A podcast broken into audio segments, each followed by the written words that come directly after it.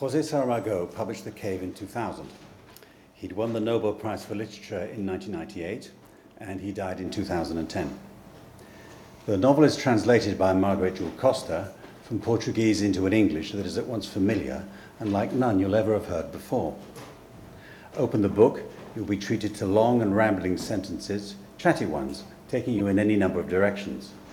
The book reads like the, the inner voice of a retired lawyer or teacher, rather pompous but very liberal and human, also very opinionated.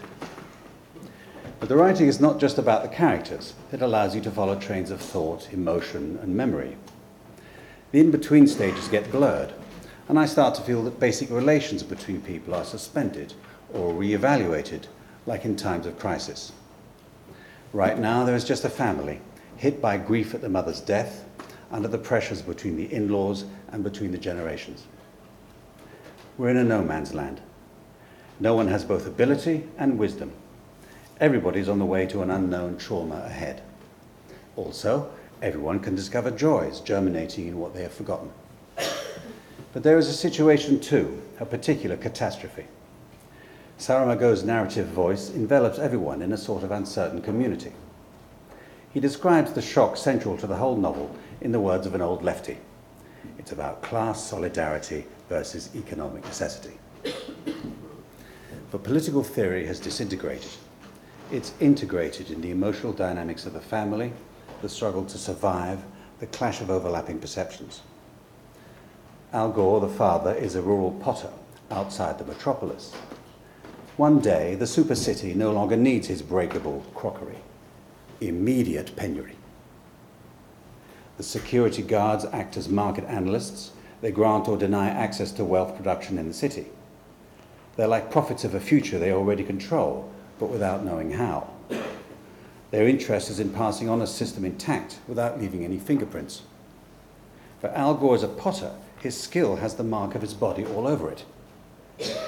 The meticulousness of Saramago's sentences turns now into never ending heartache, and it traces an, an astonishing response. The potter is to become an artisan.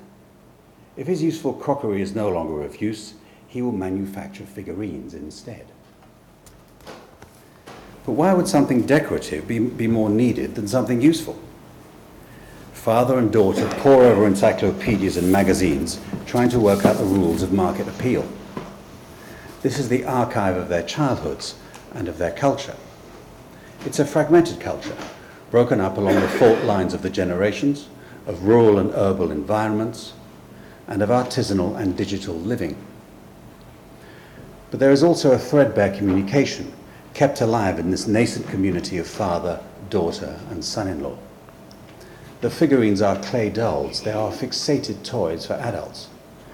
They have emotional as well as consumer content, and the search for the right combination is full of pathos as well as economic danger. It's all a matter of codes. Responses can be planned and induced, but that doesn't mean that codes are impersonal or that anyone's in control of them there is always something left over. The figurines father and daughter decide on are the clown, the Eskimo, the mandarin, the nurse, and the bearded Assyrian, who carries vague echoes of ancient civilizations and present genocides. What a motley collection. Each decision involves a change in working practice and a new step in the little intergenerational community they are forging. But the project fails. Did it ever have a chance? Economic failure compounds the pain of collapsing emotional attachments with the past and with work. How will they live in no man's land now?